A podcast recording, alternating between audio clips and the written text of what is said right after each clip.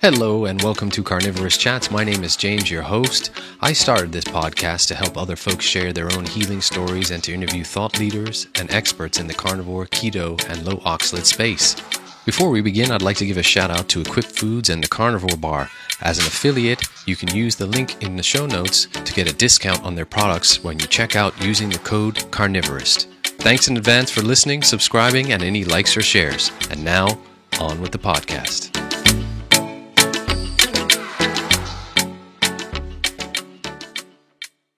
How are you? We got it. I'm going to take a few attempts, but that is okay. We are we we are versed oh. in the oxalate way of things, which teaches us patience.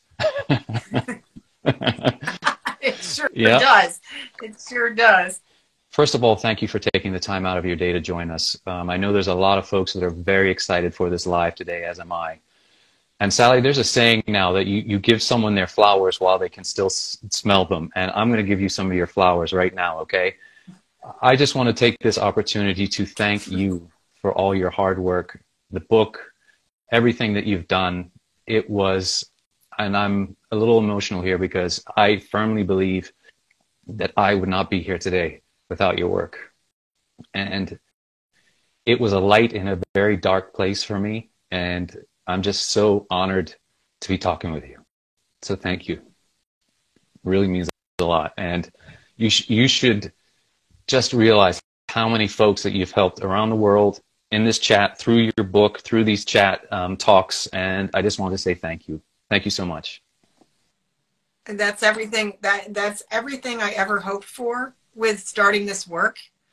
And the biggest gift is relationships with people like you. You're such an outstanding human being and we're getting to connect through our tragedies. And my little life ring I've tried to throw out there and to say, hey guys, if you're drowning in stuff you don't understand, please pull on this one because this could pull you out of the muck. And it's actually a few of you have found this and picked this up. I'm so impressed with people's ability to use the internet and solve their problems. And it's so tragic that we've been left without this information. It really angers me that my whole profession of public health and nutrition cares not at all and about your story. Sally, what I'm going to do loosely today is sort of follow this incredible book, which I encourage folks to go pick up um, in terms of how it was laid out, because I firmly believe, and we've chatted about this earlier, that it is laid out in such an approachable way through you. The chapters, the way they go, explain things in such great detail that it is so easy to understand because those of us that have suffered, excuse me, with oxalate toxicity know the brain fog that accompanies it and know that it can be challenging to wrap your head around a lot of ideology. So I want to say thank you again. And I really appreciated the first couple of lines that you put in there where you said, Hang on, dear reader, we are about to adventure into a hidden world that will challenge you to reconsider everything you thought you knew about healthy eating. And that is me to a T. yeah, and you're, you're just a, a, you know, this is a great, um, what's the word? I'm losing my language here for a minute, but it's like your story is everybody's story. We collectively, as a human race, are going down this wrong direction with our ide- ideas and what supposedly science is misguiding us all uh, off into a dark age. So I'll allow you, for those, if you have been under a rock for the last little while that don't know your story and how you came to write Toxic Superfoods, maybe you could just share a little bit of your own and I can spice it up with some of my story at the end. cool. Yeah, I've been a, health eat a healthy eating geek since I was a little kid. I always liked my vegetables and eating healthy stuff. And my mom would secretly buy herself things like pickled herring and yogurt, which in the day, I mean, we're talking like 1968 or something. You know, that w- wasn't kid food, but I loved that kind of stuff. So she could share that with me. I was like, yes, this is the food I like. And yeah, so I've been into vegetables and eating well for a long time. And, and I realized, like so many of us who end up in a dunk with this, where, you know, by mid middle age, we're really suffering and struggling with just keeping our lives going. But if you look back, you know, some of this started long ago. And I, I've now really believed that the reason I needed these glasses in 10th grade and they turned into progressive lenses at age 20 or 21 like I really can't see anything. you know, I really believe that was me pigging out on these high oxalate foods. So I've been a food geek. I wanted to go to um, study nutrition because I figured out by 12 that the way we live affects our health. And wouldn't it be cool to know what to choose so you can have that full, long, healthy, productive, happy life where you weren't a patient? Hardly ever. You know, that would be the ideal thing for me. And I'm sure there's others out there who are interested in that. So I've been trying to eat well and know what I'm doing for freaking ever. And um, it hasn't worked out. it's not worked out too well. And then, you know, it's a long story of like different struggles with arthritis and fatigue. I think one of my worst symptoms over the years has been fatigue and, and brain fog and really struggling to think and concentrate. And so it is kind of a miracle that I could pull off a book.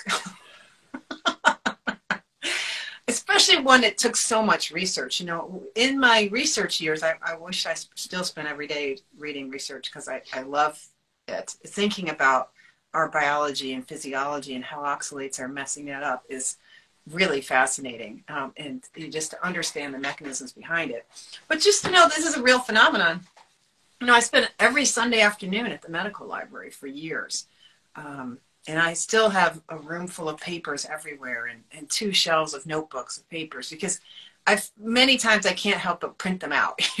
you can't have all six thousand articles, but anyway, I've been reaching for an understanding and then trying to like put all the pieces together and make it somehow understandable to normal people who don't geek out in the library.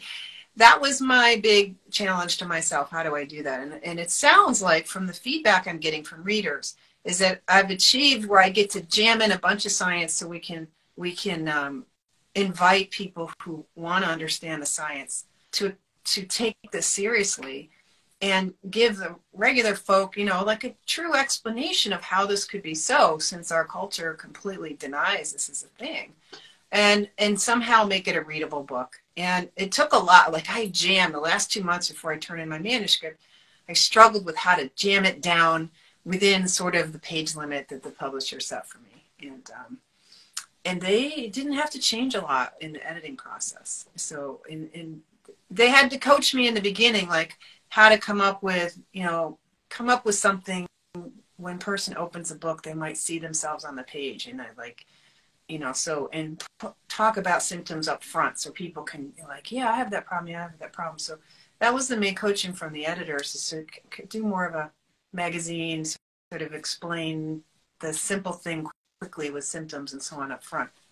And so I'm really gratified that people find it readable. They're jamming through this book and reading it in a couple of days. And I'm like, wow, that's exactly what I wanted to happen. So I guess all that no personal life and just working all the time is working yeah, out. It, so it, it cool. is a really fantastic read. And folks should know that, you know, for those of, that are joining, and thank you for joining that have not, don't know my story, I was uh, vegetarian for decades and then vegan for a good six years before and around the fifth year my health went off a cliff which i now know was due to oxalate eating and i i literally did not think i was going to be around much longer every symptom in your chart that's in the book i think i had 11 out of the 13 um, that are the, the, the known you know this is a pretty much a guarantee that you have oxalate toxicity and um, I was depressed. I was scared. I was losing weight rapidly, um, brain fogged, lost my job, COVID hit, and I found Sally's presentation, Lost Seasonality and the Overconsumption of Plants. And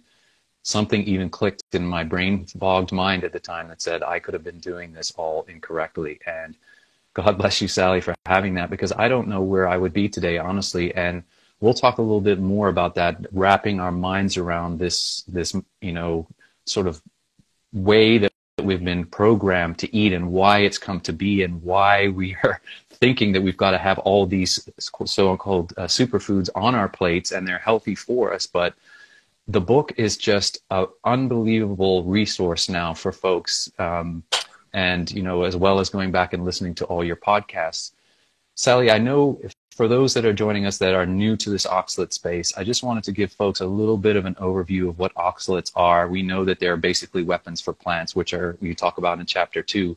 Um, why do the plants themselves produce these oxalates? We know they're for predation, but yeah, it's it's it's a very easy to produce compound, and it, it turns out to be really useful to plants in so many ways. And they've the, botanists don't get a lot of funding, you know, so they're lucky when they get funding to study stuff like this.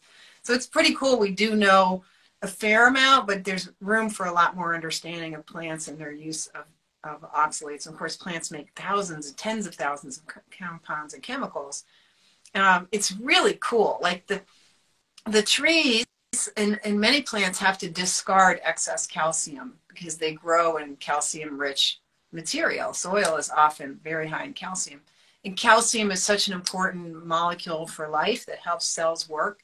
And cells uh, have to very carefully control how much calcium is inside of them and how much is outside of them. And it, it's really critical um, uh, ion, molecule, nutrient they need, but too much is bad.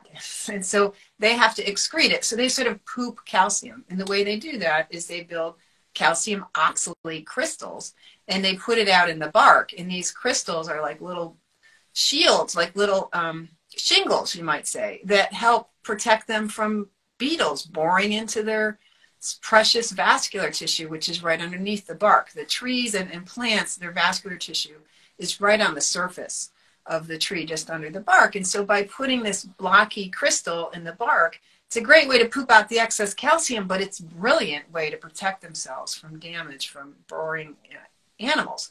And it turns out that that's also so useful in a seed that if you put little tiny blocks of uh, calcium oxalate crystals, because the stuff is hard like glass, think of as little chips of quartz.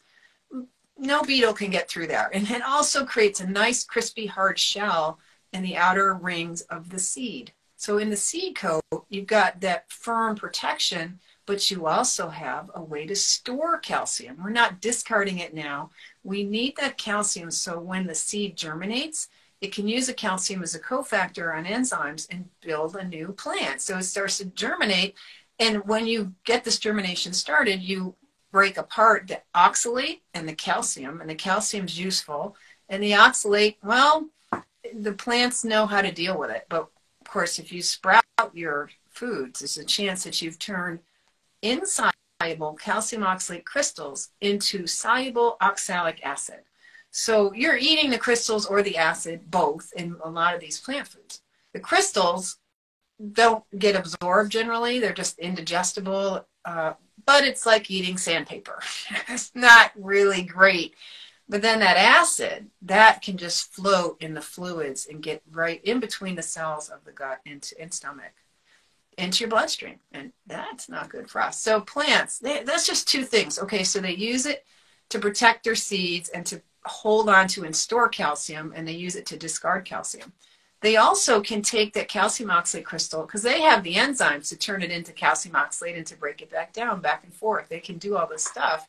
We don't have the enzymes to break down the, oxalate at all, let alone the calcium oxalate, which is tricky too.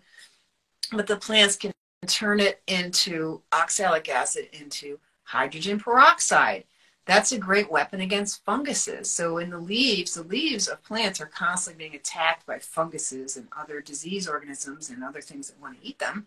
And so by producing hydrogen peroxide, you lower the uh, chance that molds are pathologically infectious of the plant.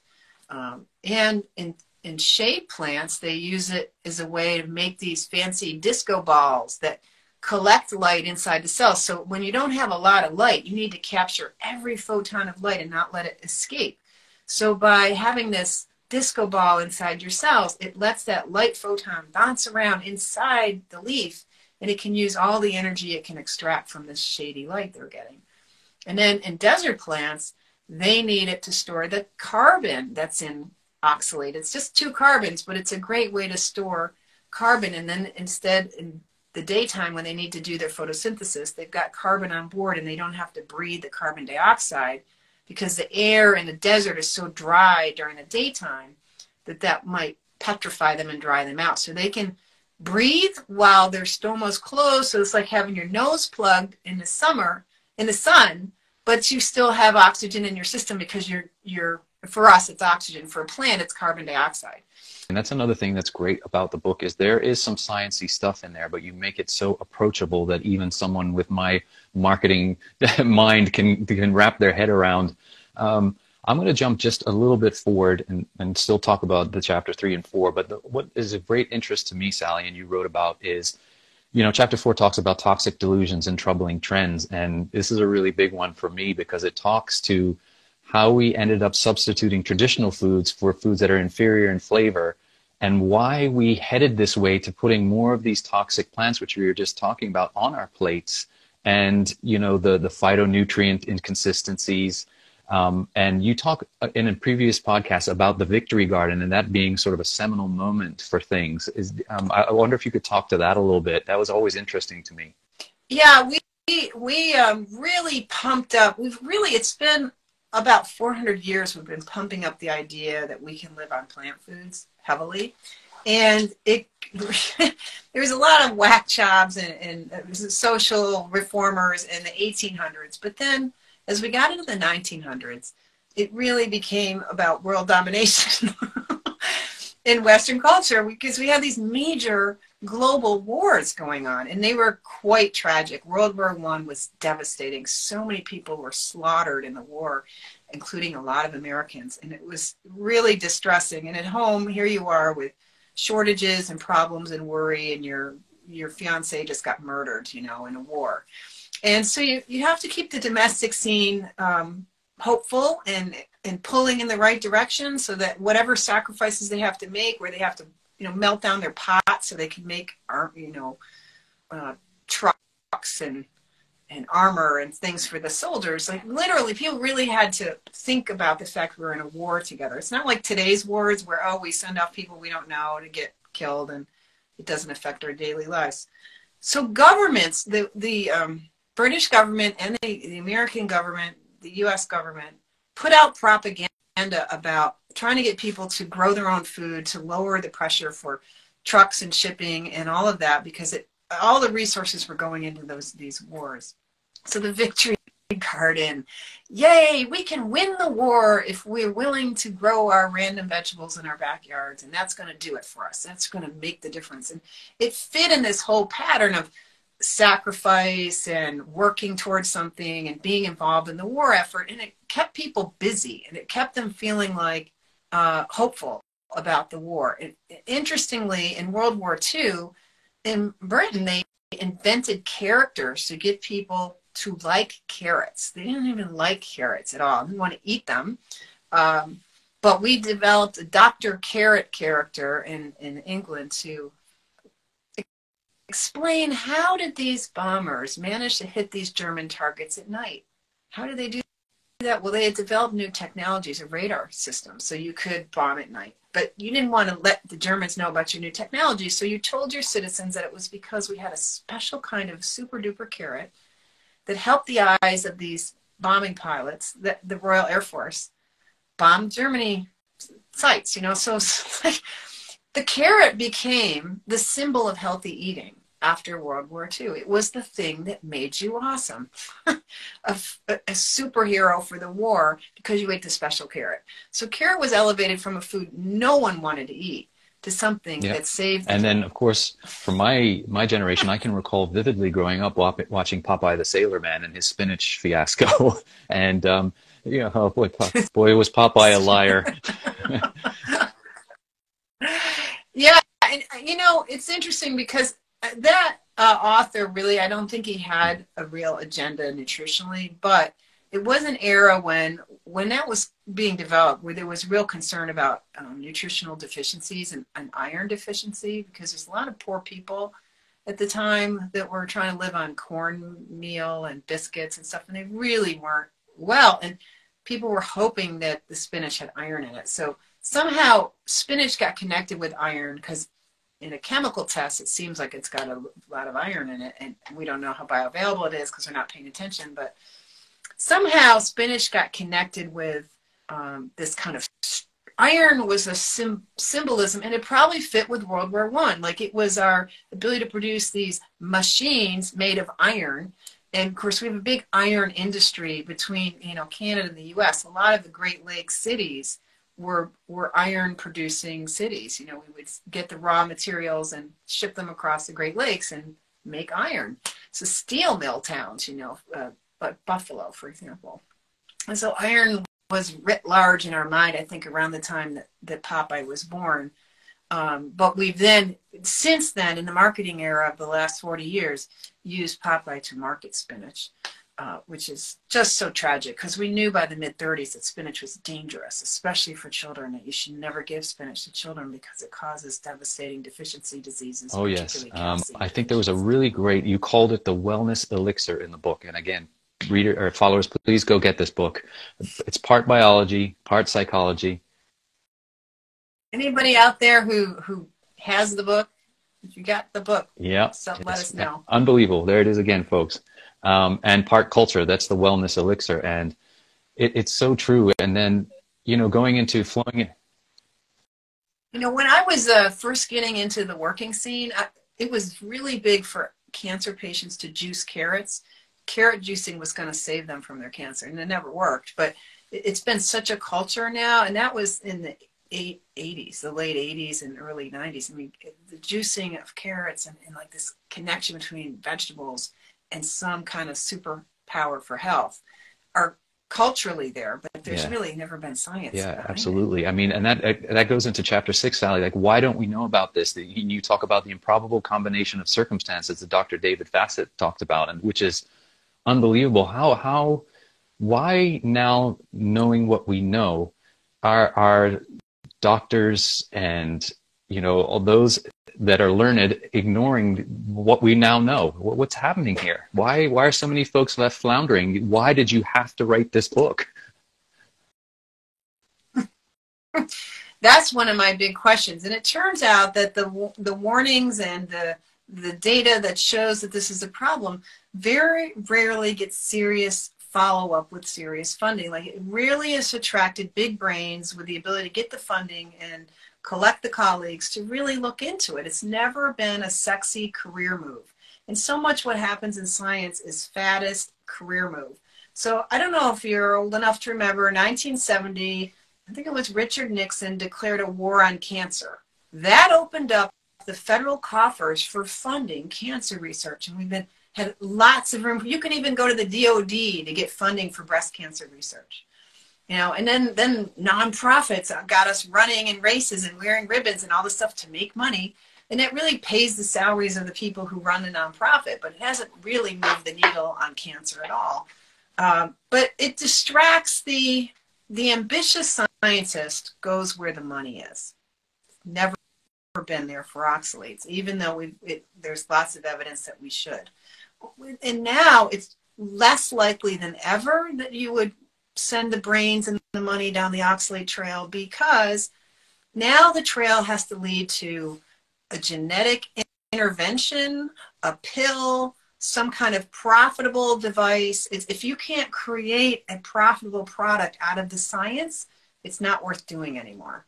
And there's no profit to be had to tell people you shouldn't be pigging out on spinach, almonds, and dark chocolate it's too cheap. Like you can give away the answer for free.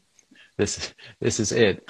Um, and I think you know, Sally, it segues a little perfectly. And as I talk to folks, how perfectly the book's laid out, an amazing job in doing it. But the next chapter talks to confusing multitude of symptoms and no good tests. And I think this is you know part of the reason why these doctors maybe don't sort of adhere to talking about oxalates because the testing is kind of problematic, isn't it? I mean, it's it's very challenging. You you talk about the um, organic acids tests, but even those can be problematic because it depends on if we're uh, have just eaten the time, how much we have coming out through dumps, etc. Isn't isn't that the way it works? It really is. I had a, a, a, organic acid urine test in 2009 that showed I was perfect. I had zero oxalate problems whatsoever, none. You know, like it doesn't it doesn't have the capacity to do that. The the body is way more sophisticated than anyone anyone's giving it credit for, and it's carefully managing this oxalate in your system, and it's not leaving it hanging around in your bloodstream. You can't do a blood test. It it when you're overloaded with it, it tends to burst it out in little bursts and then give the kidneys a rest. And, and you have to catch the right little burst. And so if you get a test of any kind that says you're fine, don't believe it necessarily. And it might be true that you're fine for now or for today, but it doesn't give you permission to overeat a toxin.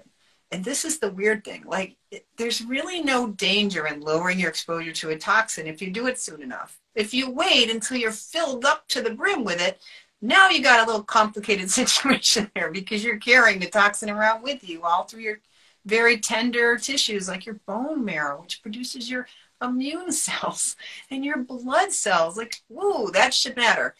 And there's been such bad science in just acknowledging this accumulation problem like the fact that so many people have oxalates in their thyroid gland is proof that we accumulate oxalate.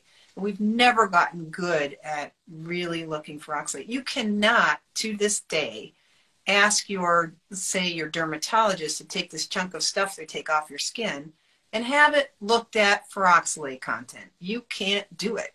It's such a specialty. You have to know which lab to send it to in some foreign city. Like in my city, you'd have to send it you know, two states north to have someone look at it. But they need to look at it right away and it has to be preserved just right. And it's very hard to do that if you're going to truck it across the country, let alone just sit it in the fridge over the weekend until the pathology department gets time to look at that sample. So it's a mess because we've just chosen to ignore oxalate and continue to do so. Um, and, and the way you start presenting with your symptoms they're very generalized. The body has only so many ways of complaining, and it's chronic inflammation and it's energy problems in cells that produce this like weird combination of problems, and it's very different in each person. That does not fit in a model of, oh, one specialty, one body part, one set of possible problems, one tiny set of ways of defining those problems, and limited ways of treating them. Like that this isn't how it works when you're basically poisoning every system of the body.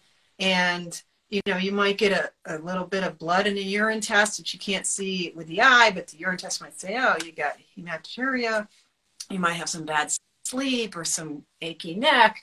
Most doctors don't see that combination of bad sleep achy neck, neck and blood in the urine is ex- precisely the way this thing starts showing up in some percentage of us.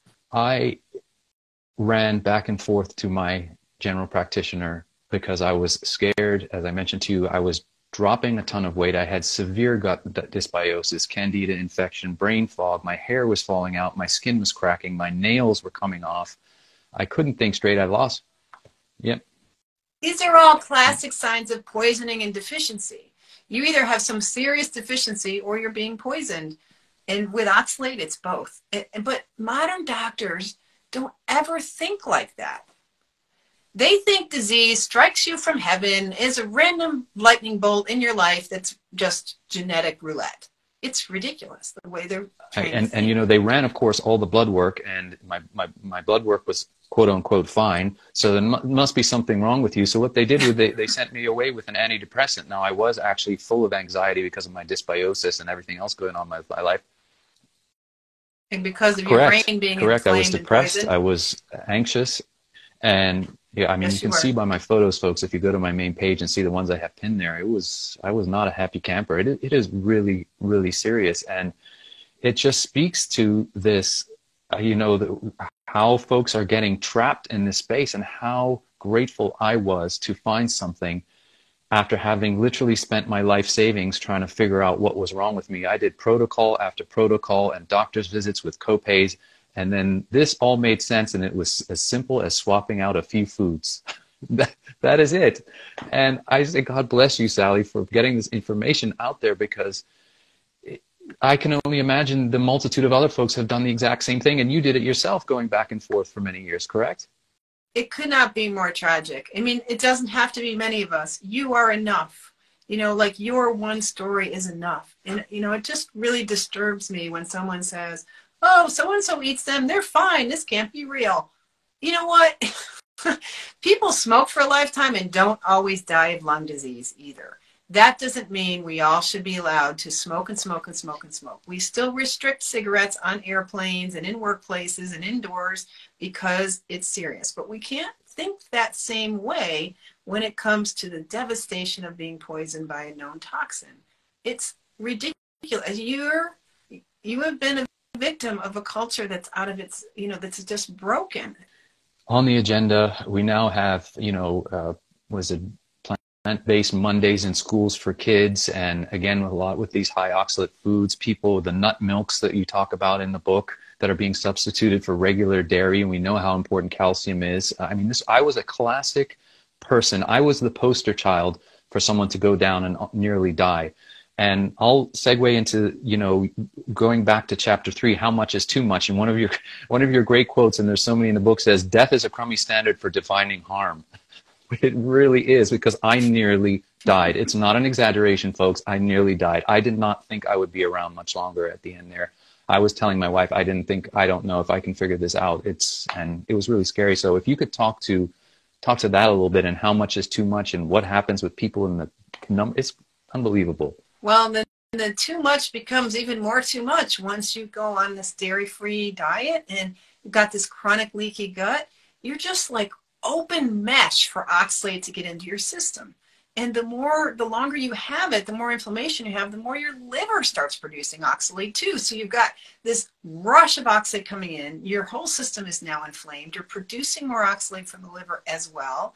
And your poor kidneys are starting to break down and their their ability to excrete it is intermittent. So the body is in chronic sequestration, self-protection mode. Like, we got to get this out of the way. We can't have a heart attack. We can't have a heart attack. Like, if you leave too much in the bloodstream, you're going to have a heart attack. The body knows this. You're going to have kidney failure. That would ruin everybody's party. You know, like every other cell of the body knows if the kidneys and the heart aren't happy, ain't nobody happy. And so they're willing to do this sacrifice, and this stuff ends up in your bones. But in the meantime, your ability to produce energy and maintain cells and maintain tissues is broken. And it is deadly. People do die of oxalate poisoning. They can die quickly in a sudden rush of too much oxalate, or yep. they can die slowly and, over time. You know, you talk about how the diet aggravates the overload. Um, and then, as you mentioned, people don't realize that the liver would kick in. People think as, as the, of the liver, and I did when in my plant-based days with all the quote-unquote detoxes that I did. I, and I, I fell victim to it. So I, I spent, I can tell you one particular protocol was in the thousands of dollars, and they were all plant-based seeds to get your guts and your liver going, and it was thousands of pills a month, and it nearly killed me. But people are thinking of the liver as this detox organ, when in fact it's really not. It's endogenous, endogenously producing extra oxalates, which is incredible to me when I learned that. yeah, we're told that you're just your detox is slow. That's why you've got this oxalate problem. Are you kidding?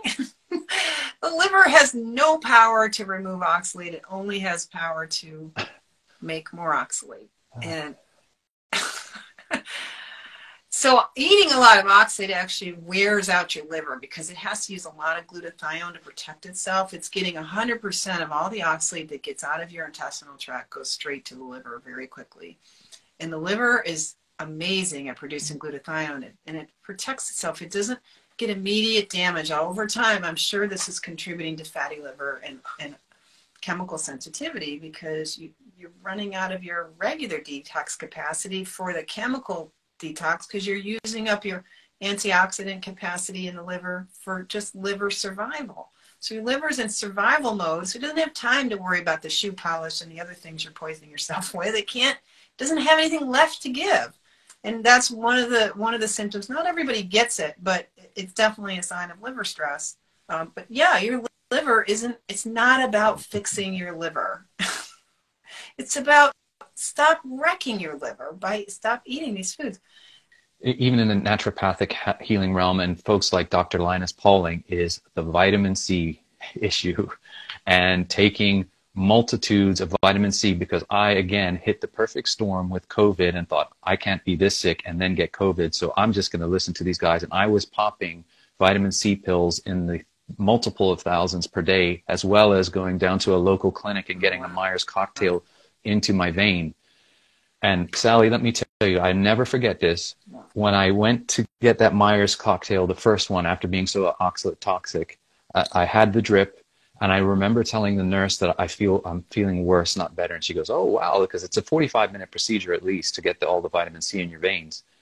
I literally was so right. stiff and right. so inflamed after the procedure. I had to sit there and get help to the car because it had, you know, going directly in your veins, the vitamin C, which converts over as we now know, thank you for again highlighting that for me to oxalate. How does how does that all work? What I want to know yeah. is what did they put in your Nothing. chart when that happened? Nothing. They, they should have put adverse reaction and write down the symptoms and monitored you for another hour, maybe offered you a Benadryl or something, make sure you weren't having some kind of allergic meltdown. Did they do any of those things for you? No. No. So that's not healthcare. That's extracting stuff from your pocket. And that really disturbs me. And, so there's no record for people who do these vitamin C IVs about the adverse effects, even when they're so obvious in front of your face. It's not even yeah. in your patient record. People do not see how they're being poorly taken care of. Yeah. Like I, I 100% agree with you. And not only that, it gets worse. Um, that same naturopathic doctor who gave me the IV drip and then saw me get into this almost, I had to put a brace on my hand from carpal tunnel like symptoms. My, my fingers couldn't unclench, but then suggested that I needed, right. I needed collagen to heal my gut and go take the tub of collagen and start mixing it in my spinach smoothies. That will help heal my gut and I'll, I'll be a-okay after that. And then again, thank you for this. You, I found out that these collagen supplements are again converting over into oxalates in the body.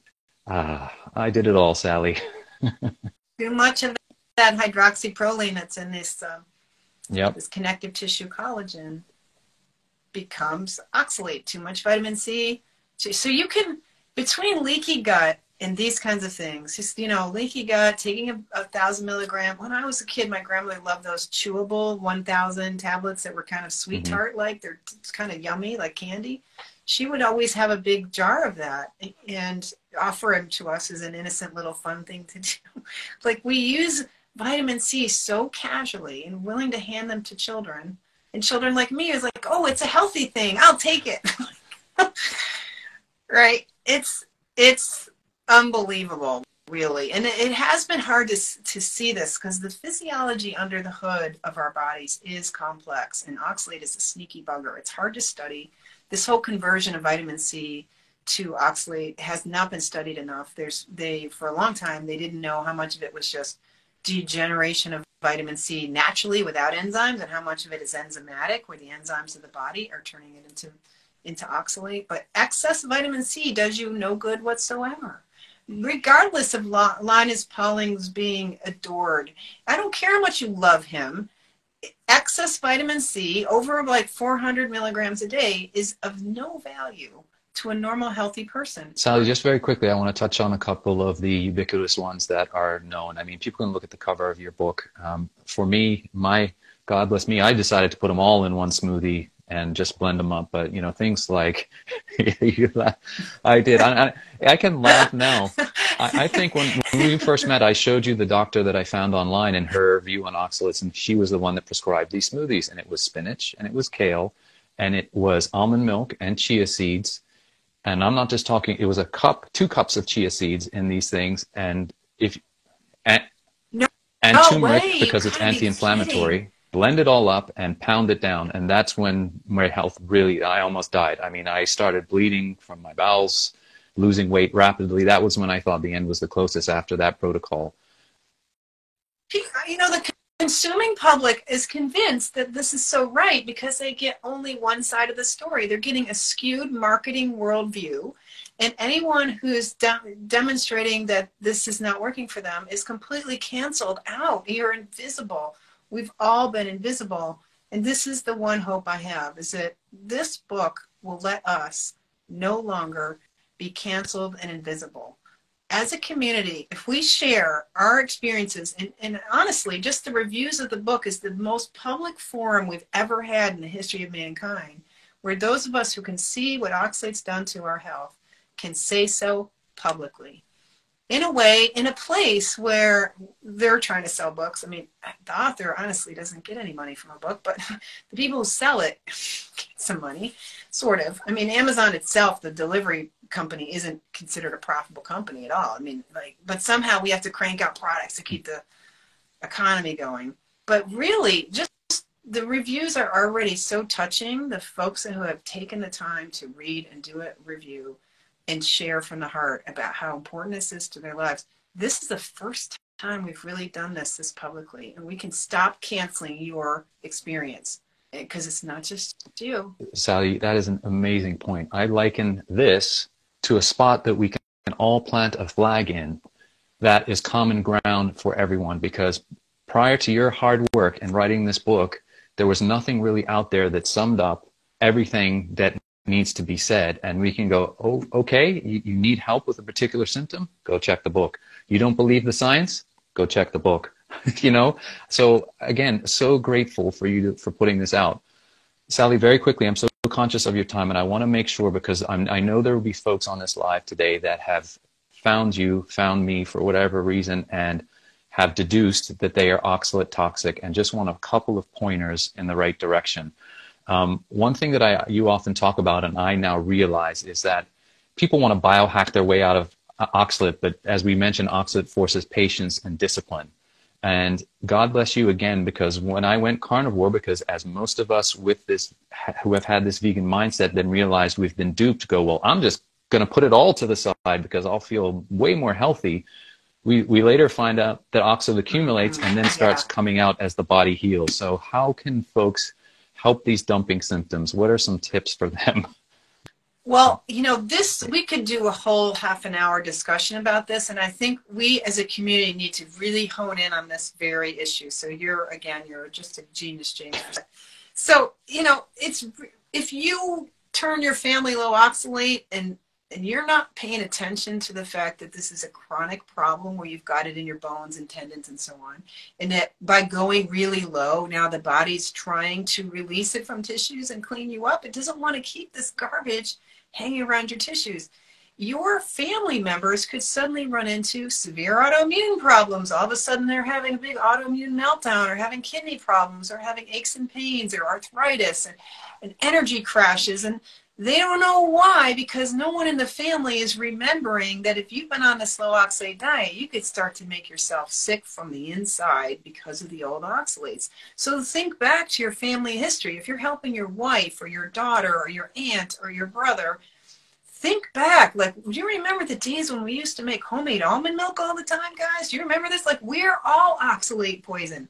So you cannot stay on a really low, eh, carnivore or not most people, if they stay too long, too low, too long, they'll start to have problems. And for many people seem to do well if they add back in some oxalate to their diet, add back in tea, a couple bites of potato, like add back in the, and I have it in the back of the book. So really seriously, like no one has ever invented a dosing chart before me. Like so many things are totally new in the world in this book.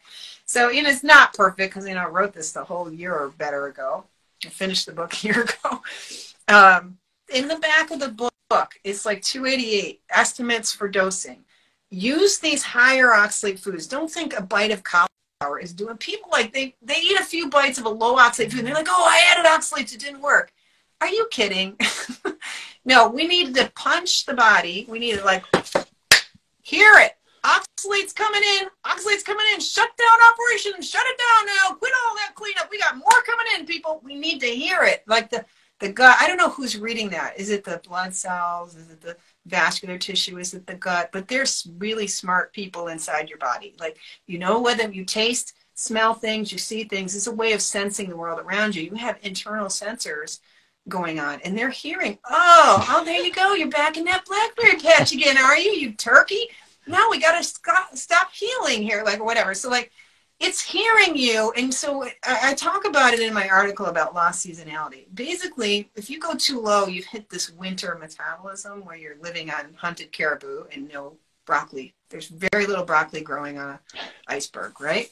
So traditionally, every winter we would clean out. That's why the body knows what to do. It's like, oh, thank God winter came and we clean it out. And honestly, I've noticed even the moon cycle, the winter full moon in December, a lot of us started heavy clearing symptoms then. So even the season of winter, I think we're clued into time to clean out, time to get rid of stuff. It's sort of the detox season, actually, winter time for the body. So the dosing chart will, will point you towards using tea and other things show you how ridiculous spinach is because 30 milligrams of oxalate is like two teaspoons of spinach. it's like, you know, even a baby eats more than that.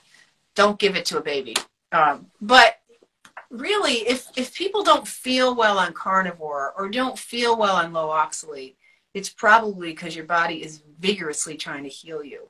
And that healing is a wonderful thing to celebrate. But if it's making you really inflamed, it's dangerous to stay inflamed with the oxalate clearing. So we have to moderate this. So I make an attempt to try to explain this in a sort of rational way. It's a tough thing to teach and explain.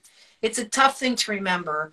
And that's why you have to hang with the community, folks. Stick with us. Be, let's build this community where this is an understood concept, where you're striving to understand it, so we can help each other because if you've made your brother sick because he believed you and quit the almond, almond nut he was doing, you he could be complaining later about gout and backache and eye styes and like fatigue and weird days, you know, where he's not like throwing that baseball like he used to or whatever.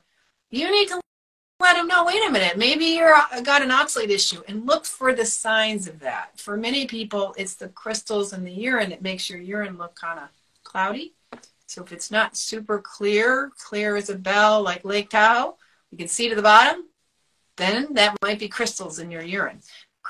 crystals in your eyes or just grit in the morning, tartar on the teeth, crystalline stools, hemorrhoids, burning stools, burning urine, nighttime urination, large volume urination. All of these can be signs that your system is shooting oxalates out and stressing out your system. So one of the interesting things for me is you talk about um, uh, MCAS in the book and also interstitial, interstitial, how do you say that? Interstitial, interstitial cystitis. Say that three times fast. Oh my goodness. Cystitis. Um, but, but, specifically, you wouldn't believe how easy to trip over yeah, words when you're trying but to read with, with mast cell activation, um, so many folks are in the dark with mast cell activation syndrome, and as you know, all these aversions to food, but ultimately it's probably coming down to the oxalates, you know, affecting the gut lining. Is that is that correct? How does that how does that happen? Well, it's the oxalate anywhere in the body. It's in the bladder. Um, so you have mast cells in your bladder, so it can be there. Any mast cells tend to stick around in areas where the body's encountering bacteria, you know, in the eyes and the surface and so on. And um, they're right near the nerves too. Mast cells hang out right around the nerves. So when they get going, you usually end up with some kind of neurological problem, which could be the depression, the anxiety, yeah. Bad coordination, bad mood, irritability, uh, it, all kinds of anything that requires a nerve, you, you know, muscle twitches, that's nerve overfiring because electrolytes aren't right and they're like overstimulating. And you can get these, these um, sort of tremors or misfiring of muscles because the nerves are toxic. So that can show up as constipation or as diarrhea. They're both a form of like muscle dysfunction because of the nerve damage, and the mast cells can be a big part of that puzzle. What are mast cells reacting to? They're reacting to cell damage. They're reacting to crystals. So the oxalate's causing cell damage. The cells start spilling out things and getting uh, pro-inflammatory distress where they're, they're putting out free radicals and cells, if they get really sick, they'll start leaking ATP too. And this turns on inflammation and turns the mast cells are busy trying to protect you from problems. So they're like little knights on little white horses. And the minute they detect a problem, they're off to the races trying to help you and they're making you feel like garbage because they're trying to save the day because you, it's like they're turning on a little war. So you have this little army of mast cells and we want the army to like chill. Like, let's be on rest. Let's not constantly be at the front. But the oxalates create this enemy to the immune system all the time. So you have this resident enemy, and when you're clearing it out, it's running through these tissues like the gut and the and the bladder and the urethra that have mast cells. They're like, hey, this is damaging our tissues, our cells, and they're it's like having a rash inside your body parts, you know, and it so it turns it on. So Mast cells don't get pissed off over nothing. It's actually the enemy of these crystals, microparticulate garbage in your urine and in your cells and in your body. Another sort of similar question is a lot of folks tend to have these benign cysts in their body, and I'm one of them. I have a couple of cysts that formed in my gallbladder, and I now realize it's probably from the oxalate in, in the bile in there because um, one formed, ironically, because I was having it checked with my GP visits that were costing me a fortune, but they did find the first cyst. Then I went back when I was so severely sick with oxalate poisoning, and another one had formed. Do, in your estimation, do you think a lot of people that have these cysts on their bodies are these cal- um, calcium oxalate crystals just forming and subcutaneously and then forming these hard lumps? I know you had an instance where they were trying to um, inject you and it hit a crystal and almost broke the needle. Yeah, so you, you definitely get these crystals forming in tissues and the body's immune system is trying to get rid of it and it'll form these granulomas and granulomas are this collection of immune cells coming together trying to eat the crystal and break it down and it, it, it puts out cytokines and things that cause more immune cells so it's like this big state fair party like everyone's bringing themselves to this one centered like this crystal and it blows up into this cystic thing. And some people are very prone to that cystic. That's sort of a, a granuloma, kind of an autoimmune, a, a, type of autoimmune tendency where you get cystic.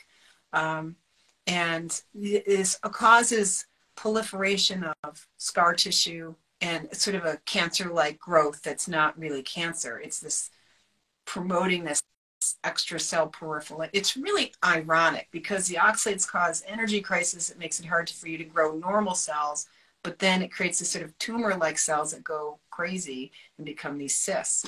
And we see this all the time. Breast cysts, cysts anywhere in the body start disappearing on a low oxalate diet. Can oxalates cause I know the second one's for sure high blood pressure and tinnitus. I mean, I know tinnitus, I still have some residual tinnitus, but it's improved immensely since going low, low ox.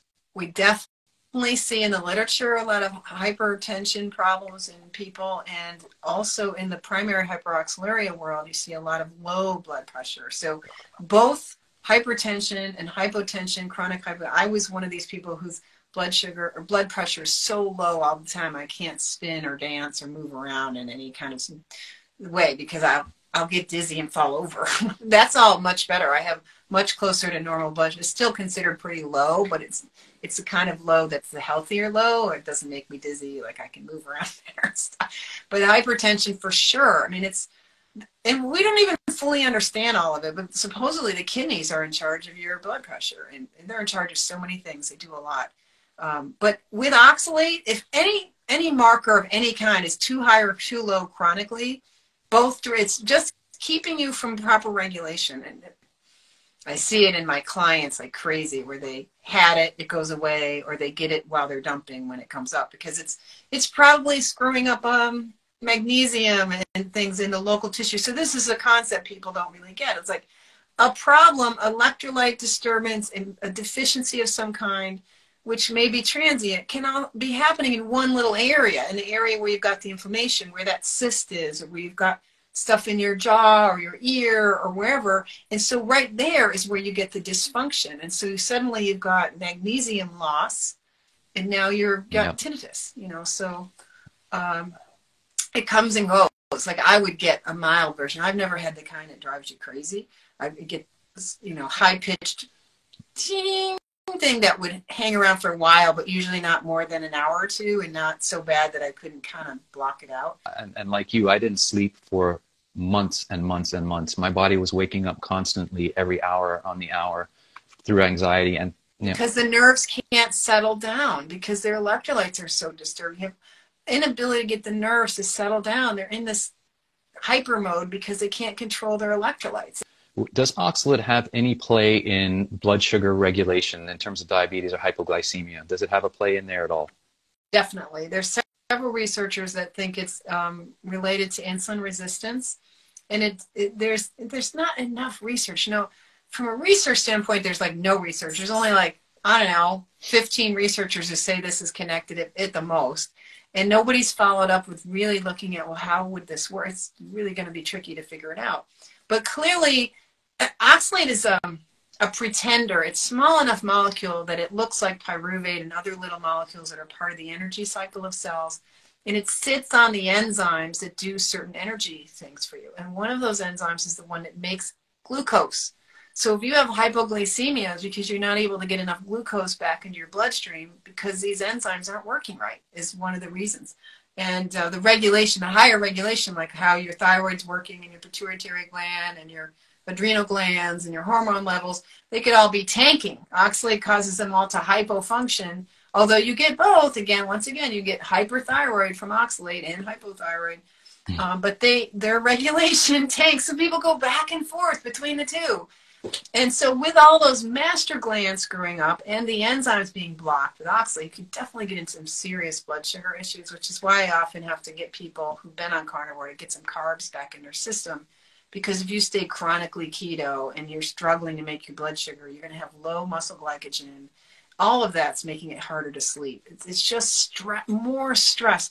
We insist on this, like, harder is better, harder is better no, we have to figure out what's stressing your system and start being kind to you and your body. Now that we've told folks that sweet potatoes are out, spinach is out, almonds are out, almond milk is out, how about coffee for folks that love their coffee, decaf and regular?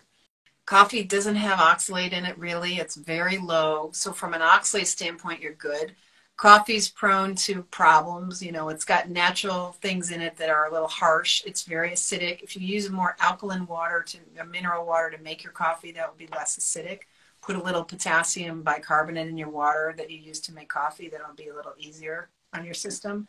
Um, but you know, if you're going to do coffee, get good coffee that's not mold contaminated or anything like that. Um, some people, you know, they tolerate the caffeine but if your liver's really stressed, you may not be tolerating the caffeine so well. Um, so yeah, coffee doesn't have oxalate. That's not even though researchers claim it does. It's in headlines on certain articles from the medical literature. People yell, "Oh, coffee! Coffee's high in oxalate." It's not. And kale too is really not that high in oxalate, not compared to the really bad ones. It's three times higher than lettuce and, and regular yep. cabbage. But kale is always, kale has other problems. I don't know why people like it. It's like bitter leather with strings in it. Like it's really, it's like fibrous and I don't know, but kale, you can have the kale. Just please cook these vegetables. I mentioned that in the book too. If you if you had one meal that you love to eat now on a low ox diet, what is something that you really love to eat now? I've seen, I know you love your fish. Would it include the, some of those kippers or sardines? Yes, it would. It, it would indeed. Funny, it's very weird. I know that's weird. I, I figured out in April that I had developed this beef allergy, and so I had to get off the beef because I've been buying local beef for 25 years from farmers and really enjoyed making broth and doing organs and liver and beef and all this stuff. So I had to rethink my life and get back to eating fish. And so I'm surprised how happy I am eating seafood. Um, and so you know, I actually really enjoy having sardines. I eat at least two cans of sardines a day now. And the omega 3s have done such great things for my muscles. I cannot tell you. Like, it does help you build muscle. Six months on enough omega 3s from real fish will really, I, you know, in the carnivore world, it's like, oh, beef is real meat and fish is nothing. Like, fish is white, so it can't be good. Like, that's insane. We really do well on those omega 3s. If you're having anxiety and mood issues and you want more beautiful muscles, I would include fish for that reason. And, and if you get away from hyperpalatable foods, you will find if you get enough butter, like, I gotta make, I roast fishes and I, I do seafood. I, I do, I can, we have Asian stores here, so I can get frozen um, roe, whiting roe, and we have a seafood store near us. We have raw oysters at least once a week, if not two or three times a week, and really have been honing in on the seafood. So we we've gotten to like that. But I like my cooking. I know how to cook stuff and not overcook it, and how to put enough the right amount of salt, right amount of pepper, right amount of fat on it. I like to garnish things with capers and olives. Olives are a high oxalate food, but if you're using three olives in a fish dish, it's delicious and it's it's like six milligrams of oxalate. It's not enough to even be dosing your oxalate. So that's the other thing people forget is that even though these are high oxalate foods like olives you can still have them occasionally and it might be you need them.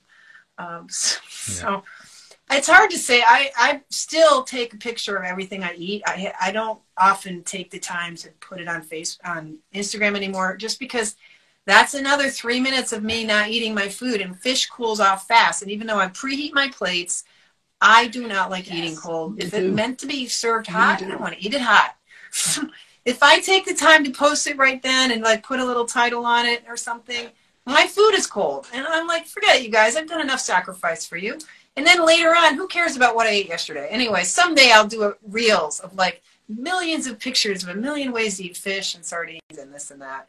I roasted a duck yesterday, and that's delicious and fun. And um, I've been experimenting with food no one else would eat, rabbit. And uh, luckily, with when you buy rabbit, it, it gives you the liver. Rabbits have huge livers and heart and kidneys. I love kidneys, and so without eating beef anymore, I don't get those very much. So I really treasure the little organs in the rabbit. But this is expensive. Like rabbit's expensive. Frog legs. Like I'm like into like now this like gourmet food, but not because I have tons of money to spend. It's because there's nothing more important than me being able to eat real food and stay on this diet that makes me feel good. Being off the beef has taken away a lot of back pain has am reversing lichen sclerosis that developed because I was ignoring the beef allergy. So it's really important for you to listen to your pain levels because with this oxalate problem, we tend to get a lot of food sensitivities and a lot of reactivity that continues to sometimes get, it gets better for a while, but it can, if you get into the deep clearing years where your immune system is working hard, all those little white knights are fighting for you and working hard, your inflammation stays high, your ability to overreact to things and develop an autoimmune relationship with me, whether it was the beef, is still, you're still vulnerable to that for a long time. So listen to your pain levels because it might be telling you, or the skin health. If it's not oxalate clearing, it might be that you're reacting to some food that you used to eat, like me and my beef. So yeah, I, it's hard to talk about diets in a short answer because I love good food. It's a matter of getting the best quality you can and cooking it right um, and finding what works for you. But I encourage everyone to take a look at the sardine is a mighty, yes. mighty friend. Sally, what do you like to read on your downtime? Is there anything? Is there what is your favorite reading or films or anything that you like to do? How do you like to, you know, speaking of relaxing, how does Sally Norton like to spend her time relaxing, reading, or do you have a favorite author?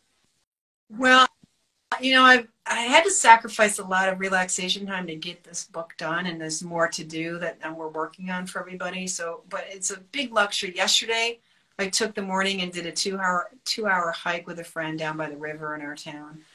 Boy, was that good for me! I just loved it. And then last night, I sat down and watched front to end. This hardly ever happens because I only have like 20 minutes to watch a movie. I watched the whole movie all in one sit. The Glass Onion last night. That was a lot of fun so I do use Netflix, and I've got books I really want to read. The um, uh, why am I forgetting the name of this book? Let me think about a. Oh the yes, Great Plant-Based Con. She mm-hmm. sent me that wonderful book. She's actually a good writer. Yeah, I'm just I'm just a geek, but she's really a good writer, and I really want to devour that book, and I haven't really had the time to do it because in a way that's not really relaxing. It's sort of going to piss me off, and it's more of my work life and if I'm going to read stuff for work, it's me uh, reading medical literature. I still I have piles of it around. I mean, have piles of papers and things I want to uh, digest. And I, even though I'm not, really doing research now, in the month of January, I probably downloaded another 40 articles of medical literature. So uh, I used to like occasionally like old style, um, really like hundred year old fiction corny fiction. I'm not the today's culture of like raunchy language and I don't know. I, and I know I notice from time to time, Sally, you post pictures. You like to go out to plays and see live performances too, right? in your downtime. Yeah, well, I, I was riding back from Keto Fest on the train on Amtrak, and this lady got on in New York and sat next to me and told me about how she travels for plays and how um, I told her Hamilton was coming to Broadway in my town. She says, "You have got to get season tickets. You won't get good, be able to see Hamilton if you don't get season tickets." So she convinced me, and I texted my husband, and he within five minutes we had season tickets.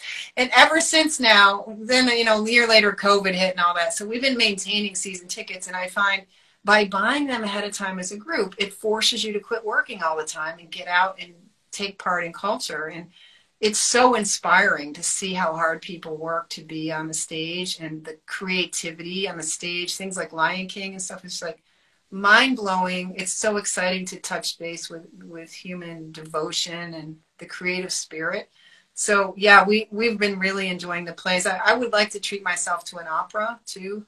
Haven't the last time i went to an opera was when i worked in the city of Cleveland in public health, we had a kids program called Just Chillin', try to keep kids out of gangs and give them uh, more constructive things to do and to be thinking about their lives and their health. And we would take, like, I would take a bunch of them to the local TV station. The opera came to town. We have really good culture in Cleveland too. You know, Cleveland this orchestra and all that's amazing. So this opera came and we got to meet some of the opera singers with the kids. You know, as part of Richmond, we took them to La Traviata. These are little urban kids who, by the time they're two, they can break dance you can't believe. And, and so they relate to music and they loved the opera. I was really amazed at how much they got into it. And that's the last time I've seen opera. That was like 1990 or something. So that would be a fun thing to do. I feel like at my age, I'm going to be 59 in March. I feel like at my age, I should be doing things like that. I should have the um, time and financial freedom to do that sort of thing and support the arts. On behalf of all the people that you've helped out there, I want to say thank you. Thank you for your time. Thank you for your dedication to this. It is an absolute joy and an honor to speak with you. Uh, you know, I send all my love your way. And really, as I said before, I thank you for allowing me to be here today and do this because I know I would not be able to had I not found the low oxalate space and yourself. We want to say thank you for all your work, folks. I've talked about this book. Go out and get it. Sally, where can folks find you and connect with your work and buy the book? Where can they find you? You can buy the book anywhere books are sold and bug your local library. Make sure they have a copy too. Please, please try to like talk up the book with the retailers and your local book outlets and come visit me on my website and get on my email list. I'm trying to be good about sending a weekly email. I'm generally not a fan of sending out emails. I'm trying to do better. Um, and that's the best way to be in touch with us. You can reach out to us through the um, website if people know of a speaking opportunity to help get more people uh, aware of oxalates and it's best to write to me on the website. There's a lot of free information there. Sometime in the next month we should have a set of data tables now available to people that we've been working hard on like to really set it up as a database. So we really have good control and good ways of like um, curating the data. Because i know you don't need 17 different numbers for spinach. We need to like guesstimate what the average spinach might have because whatever you're buying in the store isn't that spinach. So anyway, working hard to like deliver data that will work well. So that'll be check back for that too. Um, but my website's the best place to reach me. Say hi on Instagram, but um, and that's it's easy. It's easy. Read the book. Let me know how that's going. If if you have it in you to leave a review, this is really the magic because we're creating. It's like a form of science in a way. It's certainly a social science to be able to finally have a platform for having a this voice. Is it. Thank you, Sally. I say with whole heart, protect this woman at all costs. She is the light in our world. Thank you so much for everything, Sally. It's been an absolute pleasure. I hope we can do it again sometime. well, I could use some bodyguards like you, and I just cannot begin to tell you how you make my heart swell that that somehow somebody's am- listening to me. And that's a wrap on this episode of Carnivorist Chats. If you've made it this far, I want to say thank you for listening, and also thank you in advance for liking, subscribing, or sharing this episode. Thanks again to the good folks at Carnivore Bar and Equip Foods. Don't forget to check the link in the show notes to get a discount on their products. And also, don't forget you can book me for a 30 minute carnivore coaching session through Avero Health. Again, the link will be in the show notes. Until the next time, be well